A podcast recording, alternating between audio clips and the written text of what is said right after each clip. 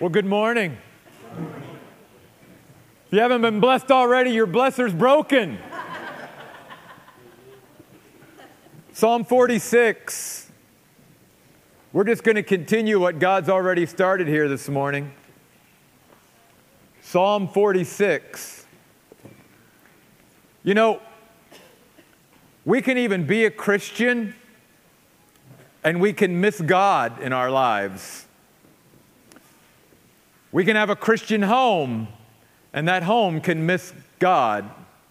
We can be a church filled with God's people and yet miss God. And we do that when God is not prominent in our lives, in our homes, and in our church, where we sort of make it about Him in some way, but it's, it's sort of, He's on the periphery, he, He's on the, the edge he's sort of shoved out, and other things begin to become more prominently placed in our church, in our home, and in our lives. And we have to always fight to come back and, and make God prominent in our lives, in our homes, in our churches, wh- whatever. And that's what we're going to do even today. Because this psalm is teaching us something really important and that is when God is all we have, God is all we need. Amen. This psalmist is urging us to trust God when the rest of the world has gone crazy. And I don't know about you, but it looks like it's headed there real quickly. And we need, especially as God's people, to make sure that our lives are centered in Him and that He is, He is the most prominent person, the most prominent relationship that we have in our lives. You'll notice, even before we get into the psalm itself, again, the directions to the music director or the worship leader, the, the Nicole, if you will. This is for her to take and then use with God's people to worship God. And notice something here a little bit differently than some of the other Psalms. It is to be done according to the Alamoth style. I studied this and I came to the conclusion that that is speaking about the voices that should be singing this song. If you've ever been part of a choir or a, a choral type setting, you'll understand that this is not then for the basses. Sorry, Phil, you and I are out. This is not even for the baritones. This is not for the altos. This is for the high voices. This is for the sopranos, if you will, of the group. This is who's supposed to sing. And and I began to think, I, I, wonder why that is. And then I thought, well, when you start looking at the message of this psalm, it's almost like there's all this noise going on in our lives and in the world. And it takes sometimes those high voices to cut through it all, to pierce through all the other voices and all the things that are going on, and to be that powerful voice that really speaks to us. I think that's maybe why this psalm or song is to be sung by the high voices only. This psalm divides very nicely into three parts. You get that by the word Selah that is used at the end of verse 3, the first part, then at the end of verse 7, and then obviously at the end of verse 11, the last verse. Selah is simply a, a device that was used during worship or during songs to take a pause to say, now let's stop for a moment. Let's pause long enough to absorb what we have just sung or what we have just sang about. And let's consider this a little bit deeper. Let's, let's let our minds not go on to the next verse. Let's pause, stop, and think about this. What is the first thing then that the psalmist wants us to stop, consider, and think about? It is this Whatever the catastrophe, God is enough. Now, this psalm is actually very apocalyptic. What I mean by that is the psalmist is wanting to take all of us into the future, okay? And he actually is taking us into the future to a time that the Bible calls sort of the, the great tribulation and the second coming of the Lord Jesus. When, when thing, we think things are bad now. No, this is when things are really bad when they are the worst it's ever going to be on this earth before the Lord Jesus comes and sets up his kingdom. And the reason they want to take us there is because it's like they want to build their argument from worst case scenario. If, if God can be enough in the worst of circumstances, then obviously God can be enough at all times, in any situations, and through anything, right? If, if God can handle us at the lowest time of our life, whenever we're going through the most difficult time in our life that we will, if we believe that God can do that, then everything else we know He can handle too. And we will then live in dependence and reliance upon Him because we know that He can be trusted when our lives or the rest of the world is going crazy. So, the first picture that the psalmist begins to build for us, and something you and I obviously have become aware of here again in the last couple weeks with this own massive hurricane, although thank the Lord that it didn't hit as much as it could have done damage. The poor people in the Bahamas certainly felt the brunt of that. But on the mainland of our country, a lot of folks were spared. But the psalmist wants to paint for us the picture in the future of this catastrophe, this cataclysmic earthquake that's going to happen. That literally the Bible says is going to change the topography of the earth. And they want to take us there to show us that when catastrophe, some great earthquake, some, some great storm comes into our lives and touches us, that God is enough.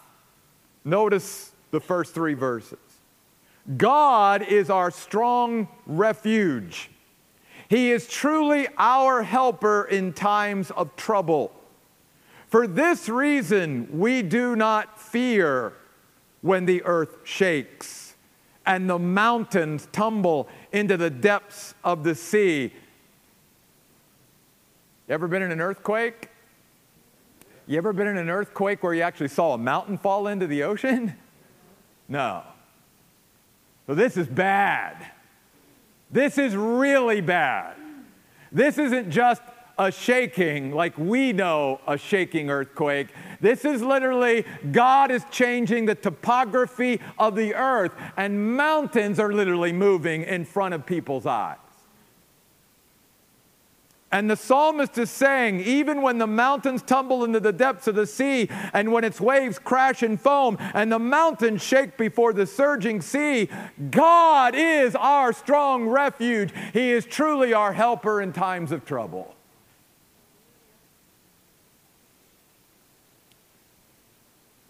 Whatever the catastrophe that you and I will experience in this life, whatever will be the worst we ever experience, the psalmist wants us to understand something. Our God is enough.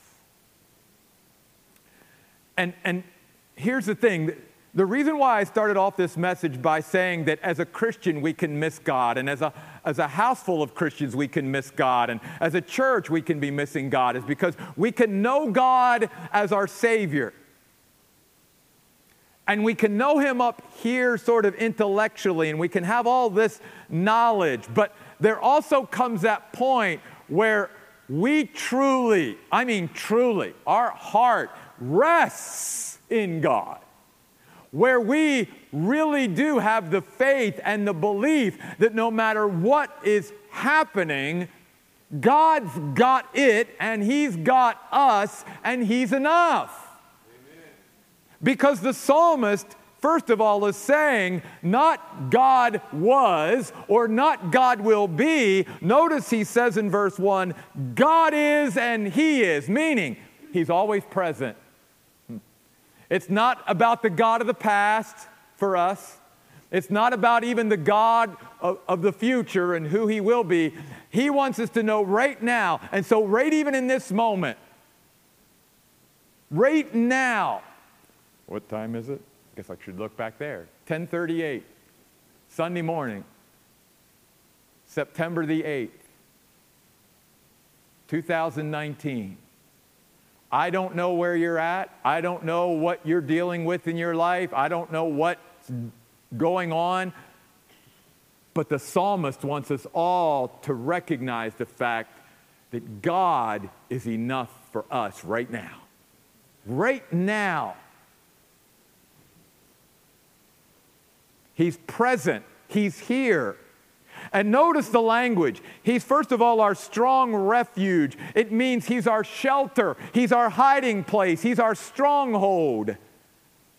He's the one that is our safe place. We know that we can go to Him and that no matter what storm is going on around us, no matter what mountains are being thrown into the ocean, God is my safe place. And I can go and be wrapped up in Him. And no matter what is going on around me, I can feel secure and I can feel safe because He is my refuge. The strongest of refuges, in fact, really the only true refuge that you and I could ever have. He also says he is truly our helper the one who supports us, the one who will assist us in our times of trouble. In fact, you and I could have no better helper, no one who could aid us or support us or assist us better than the Lord of the universe, the God who is enough. And God is saying to each of us today again, I am here right now to help you, to support you in whatever you're going through, whatever you're dealing with. I will hold you up like nothing or no one else can. But do you trust me? We, again, we can know God, but is he, is he prominent enough in our lives? Do, do we know Him through our worship and our fellowship and our connection enough to truly know Him well enough to rest ourselves in Him, even when the worst of catastrophes is happening around us or to us in our lives? Because notice in verse 2, he says, if we truly know this God, the God that this psalmist knew, that he could trust even if he saw mountains beginning to tumble into the sea, then he says, We won't have any fear. And that's how I knew in my own life for a while that God was not prominent in my life and I was not worshiping the God of the Bible as I should because even though I knew him as my Savior, I still lived my life in fear. And many of you, you say, Oh, I believe in God. Is there any fear in your life? I believe in God. He's my Savior. Yeah, but are you trying to control everything in your life? Because what God wants us to get to the point is that you can't control everything. You can't plan as a human being for every contingency and everything. Eventually, you've got to get to the place that this psalmist got to, where no matter what catastrophe, I'm resting in my God and who He is. I'm going to trust in Him. I'm going to stop trusting even in myself. I'm going to stop trusting in everything else, and I'm going to trust in Him. He is. He is my helper. He is my stronghold, my shelter, my refuge. The name of the Lord is a strong tower. The righteous run into it and are set safely on high. And again, we can sing about this God in our worship songs, we can read about him in the Bible, we can know him in our head, but do we truly come to a place in our life where we really, we don't just say it, we know it, we believe it, and we live it. Whatever the catastrophe, God, you are enough.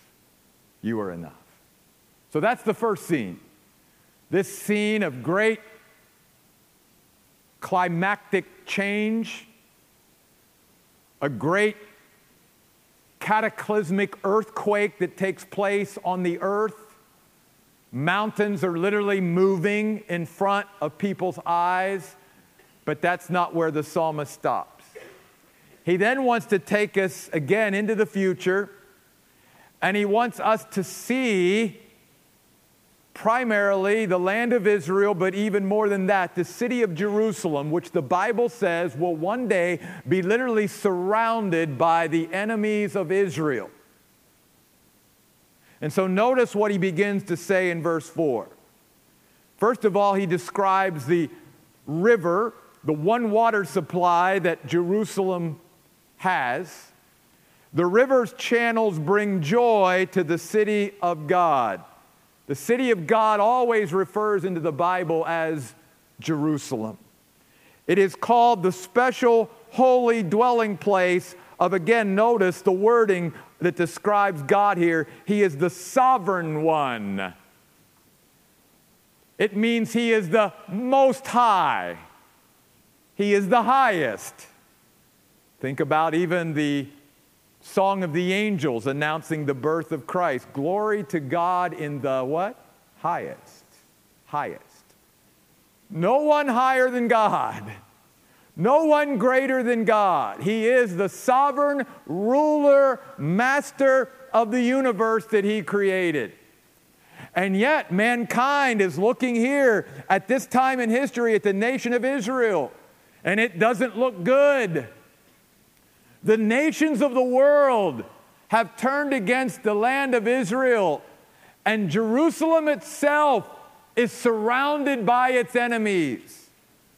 But notice what he says in verse 5 God lives within it, it cannot be moved. It cannot be shaken. It cannot be overthrown. It is a picture of absolute stability. And so, the second thing the psalmist wants us to see today is not only whatever the catastrophe, God is enough, but whatever the crisis in our life, God is enough. Because you want to talk about crisis. Here, here's a crisis that literally is of global proportions, if you will. Here is a, a, a situation where it looks like the land of Israel is literally going to be blown off the map of the earth once and for all. That all those who hate Israel and hate what it represents and what it stands for has now finally united against it and it doesn't look like it has a chance, right? It is one little tiny nation in the Middle East against all the other nations that surround it. And they've now militarily come against it. They have fortified their forces, they have joined armies, and they have now surrounded it and besieged the city of Jerusalem and the nation of Israel. Doesn't look good, right? That's a crisis. But notice the psalmist says, God rescues it at the break of dawn. Nations are in an uproar. It means they're making a lot of noise. That's literally what the word means. The nations of the world are making a lot of noise, especially at this time. Although, again, even in our day, we could say the same thing, right? The nations of the world are making a lot of noise. Kingdoms are being overthrown. And even as we speak, we've seen even in our lifetime how kingdoms and nations are overthrown and names are changed and all of this. In fact, I was saying to someone the other day, when I studied geography way back in the 10th grade, when I was in the 10th grade, a lot of the names of countries and nations have changed since I was in 10th grade. They have different names now. They're different people have taken them over. Exactly, it's going to get even worse as it moves towards the end of time as we know it. But notice what the psalmist says next in verse 6.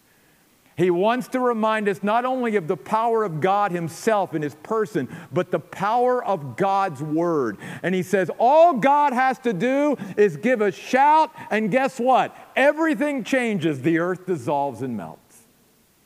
Basically, all the armies and all the nations of the world that came against Jerusalem, done, boom, gone. One word from God, and they're turned away. One word from God and they're conquered. One word from God and they're defeated. That's why, even, and I've said this before when we've studied prophecy, we call it the Battle of Armageddon, but it's really not a battle at all.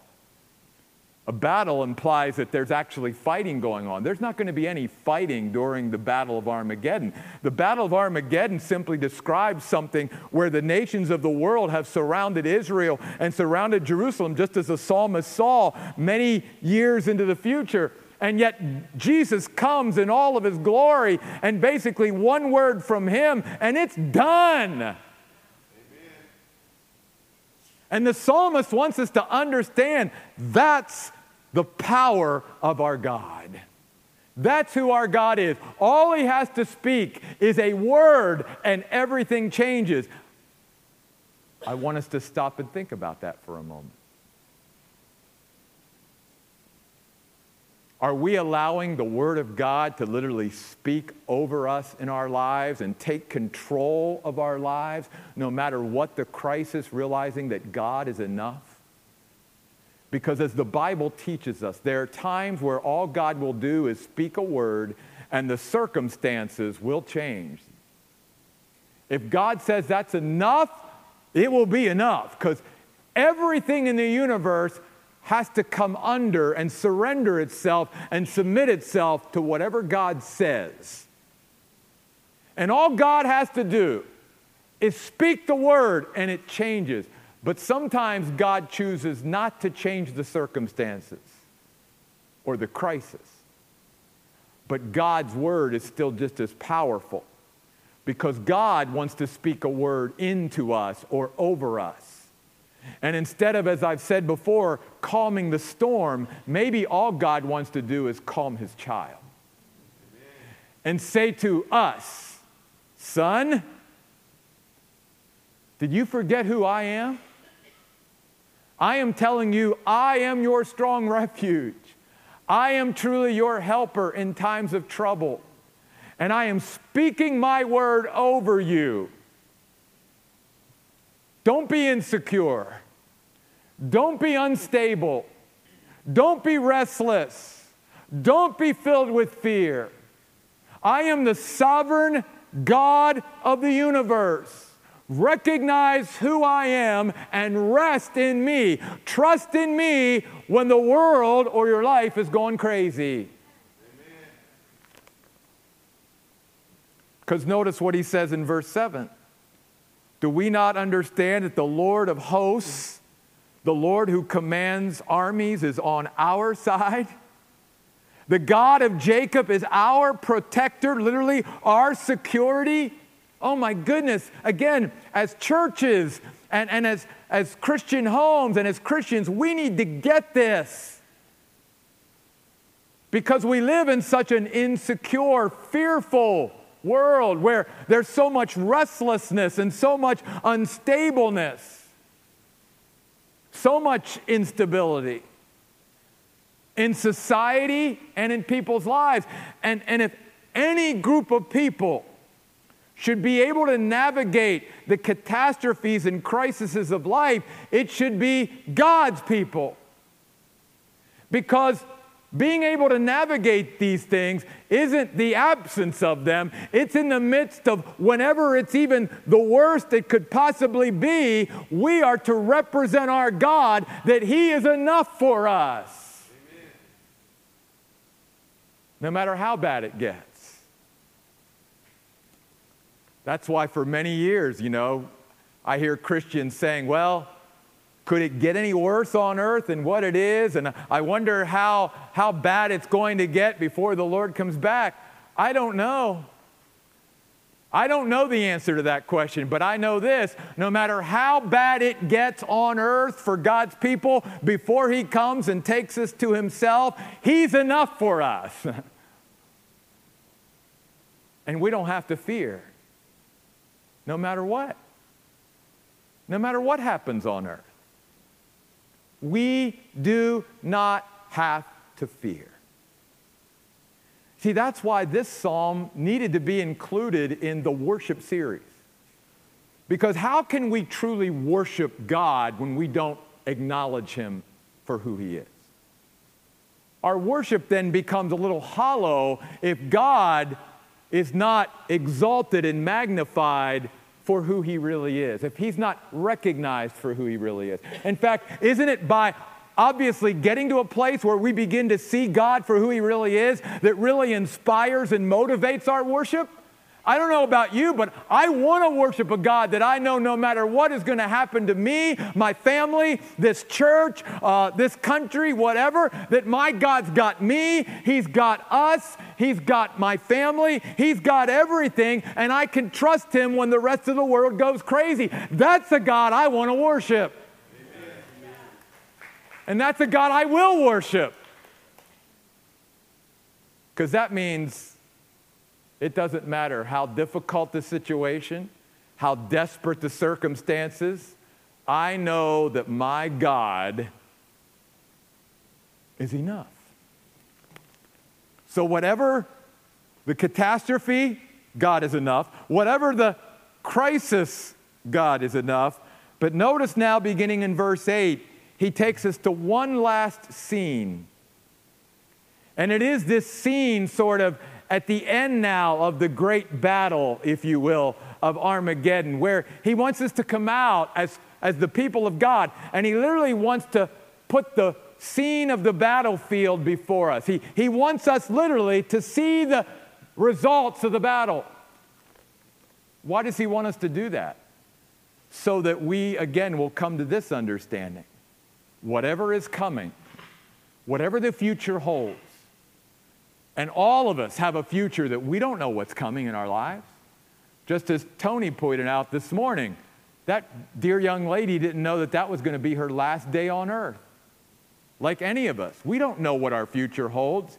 And even as Christians, or even as a church, we can sit around wringing our hands and worried about what if this and what if that, and I, I, don't know about this, and I'm, I'm, I'm worried about this, and I'm, I'm upset about that, and I'm fearful about that, and there's so much insecurity and hopelessness and instability. And that's the world we live in. Why? Because their future is uncertain, because they're not connected to or related to the God in whose hands the future holds. Which is why, very interestingly to me, it is no accident that Tony was led to share what he did today, and Nicole was led by God to share what she did today.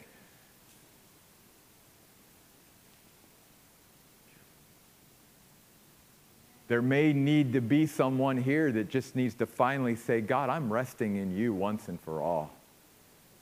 I'm tired of living my life in my own strength trying to figure everything out, trying to be in control of the uncontrollable, try to think of every contingency. God, it's exhausting me. I am spiritually, emotionally, and physically exhausted trying to take care and, and keep secure everything and everyone in my life. And I am tired of it, God. I'm just going to put it all on you and rest in you, God, because you're enough.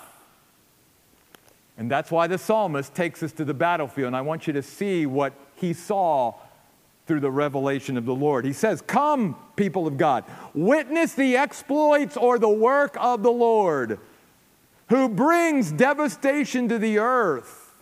But he does so in order to bring true peace to the earth. Do you get that? Because notice what he says.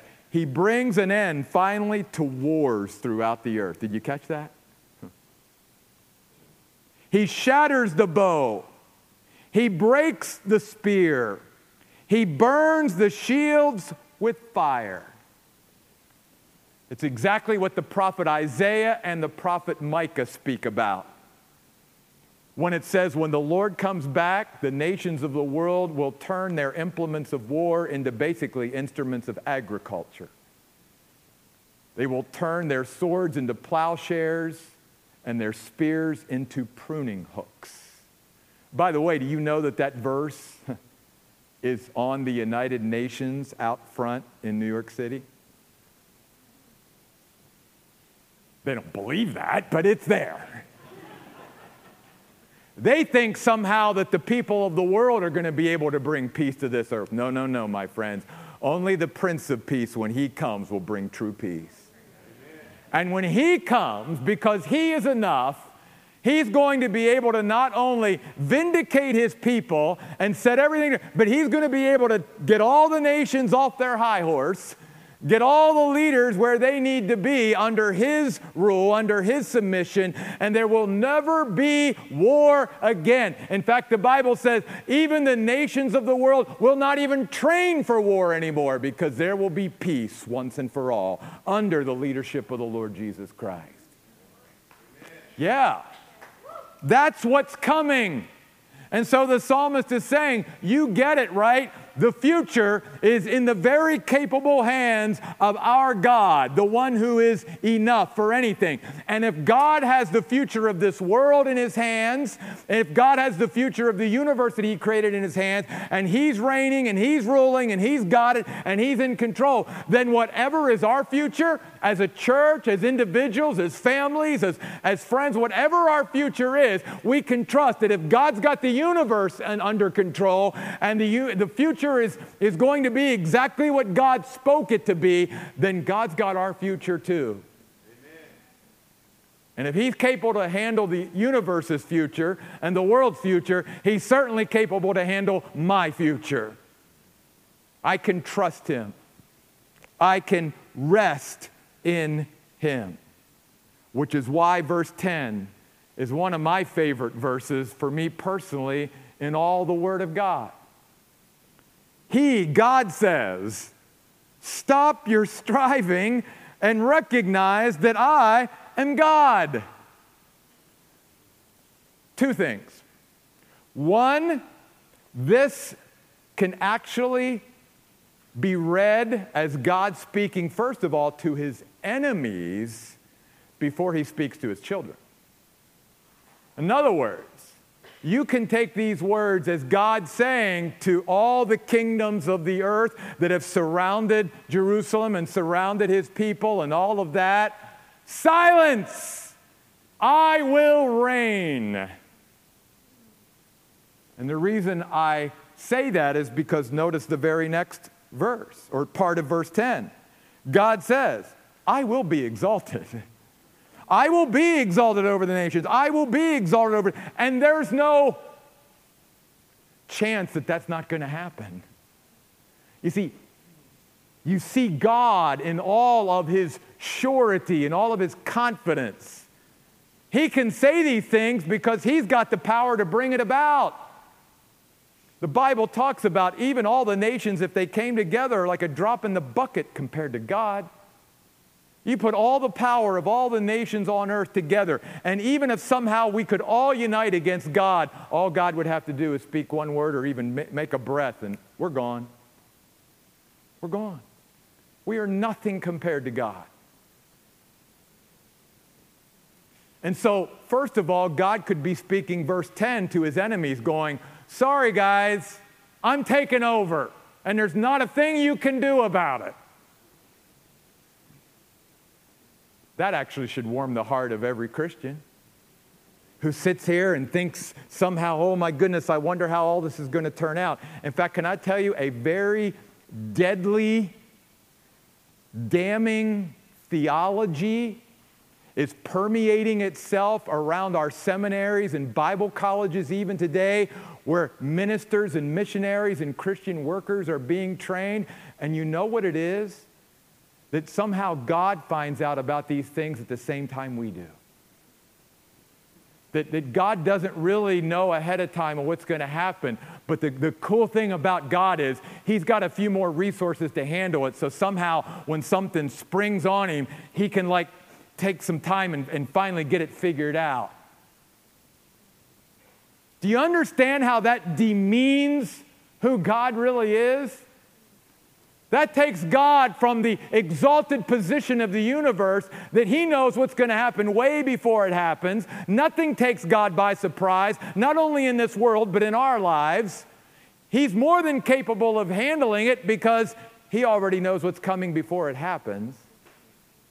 That's why He's able to be such a security and such a strong refuge and such a stronghold for us. He's not somebody like us that just automatic, all, all of a sudden like, oh, I didn't see that coming. Now I got to try to figure out how to deal with it. See, God continues, even amongst what we would call our Christian circles, to be brought down lower and lower and lower.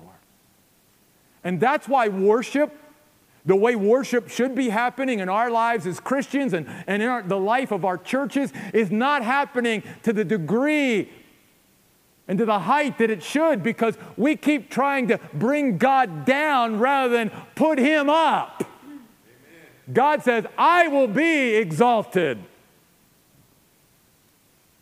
The only question is are we going with him? Are we going to recognize, as he says in verse 10, who he is? But secondly, verse 10 can also be addressed to God's people. And what God could be saying there to his people is be settled, settle down.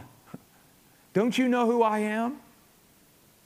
Stop being so unstable. Stop being so restless. Stop being so filled with fear. Stop being so insecure.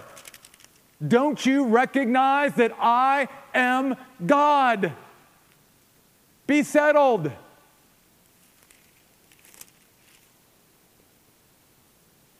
And can I say, if you take the last five words of the middle phrase of verse 10, that's really where worship starts recognizing that He is God. That's worship. Not a little God, not a God that, yeah, has most of it under control and all that. No, the biggest, greatest, most majestic, full of splendor God you and I could even imagine. And guess what? Whatever our minds conceive of, God's still way beyond that. Way beyond that. And that's why then he ends by repeating, The Lord who commands armies is on our side. The God of Jacob is our protector and security. Selah. Stop. Pause. Think about that.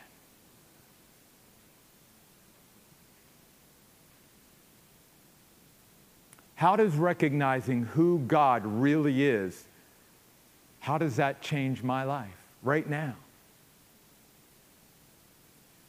How does that change my outlook on life? How does that change my perspective? It should change everything.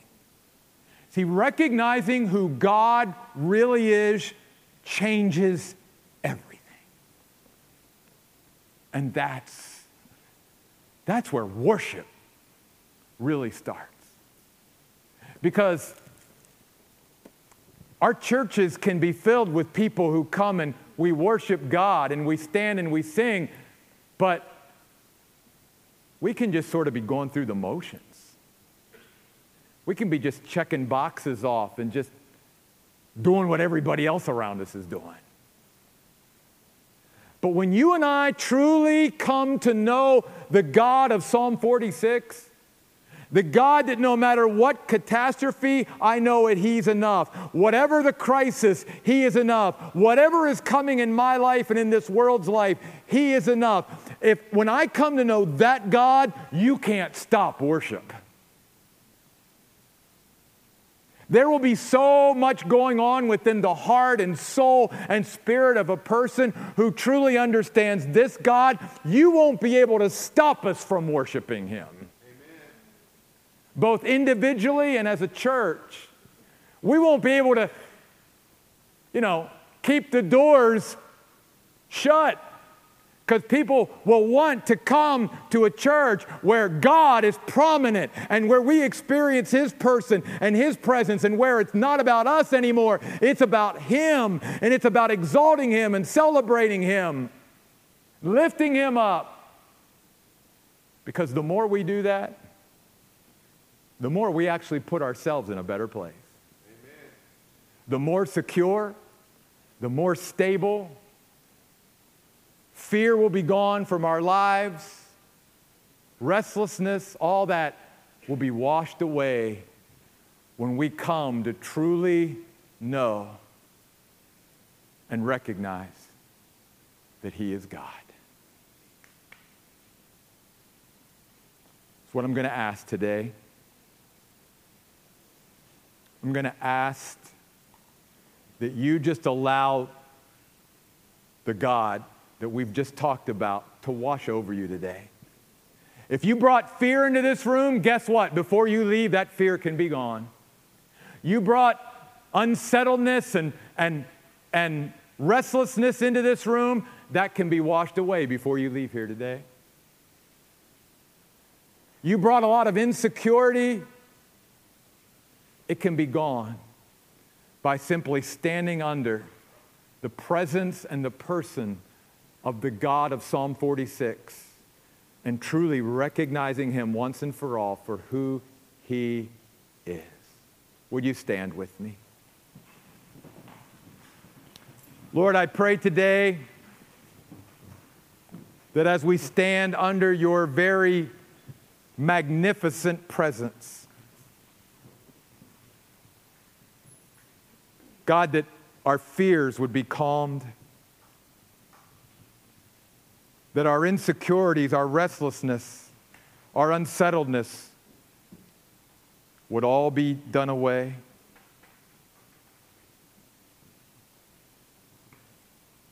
God, that as your people, we would stop striving, exhausting ourselves, taking on more than you ever meant for us to take on. And God, that once and for all, we would totally rest our full weight of our whole life on you. God, through this time of worship, help us to recognize who you are, God, and to release, to allow you to set us free from all those things, God, that are pulling us down earthward.